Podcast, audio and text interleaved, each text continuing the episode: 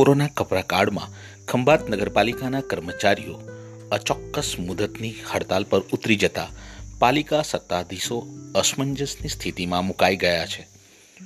ખંભાત નગરપાલિકામાં ઘણા લાંબા સમયથી સફાઈ કર્મચારીઓને કાયમી કરવા સહિત પગાર અંગે વિવાદ ચાલી રહ્યો છે. સત્તર વર્ષથી ફરજ બજાવતા સફાઈ કર્મીઓને પાલિકા દ્વારા કાયમી ન કરવામાં આવતા ઉગ્ર આંદોલનની ચીમકી ઉચ્ચારાઈ છે. સફાઈ કર્મીઓએ આક્રોશપૂર્વક જણાવ્યું હતું કે તેમનું છેલ્લા દસ વર્ષથી શોષણ થાય છે.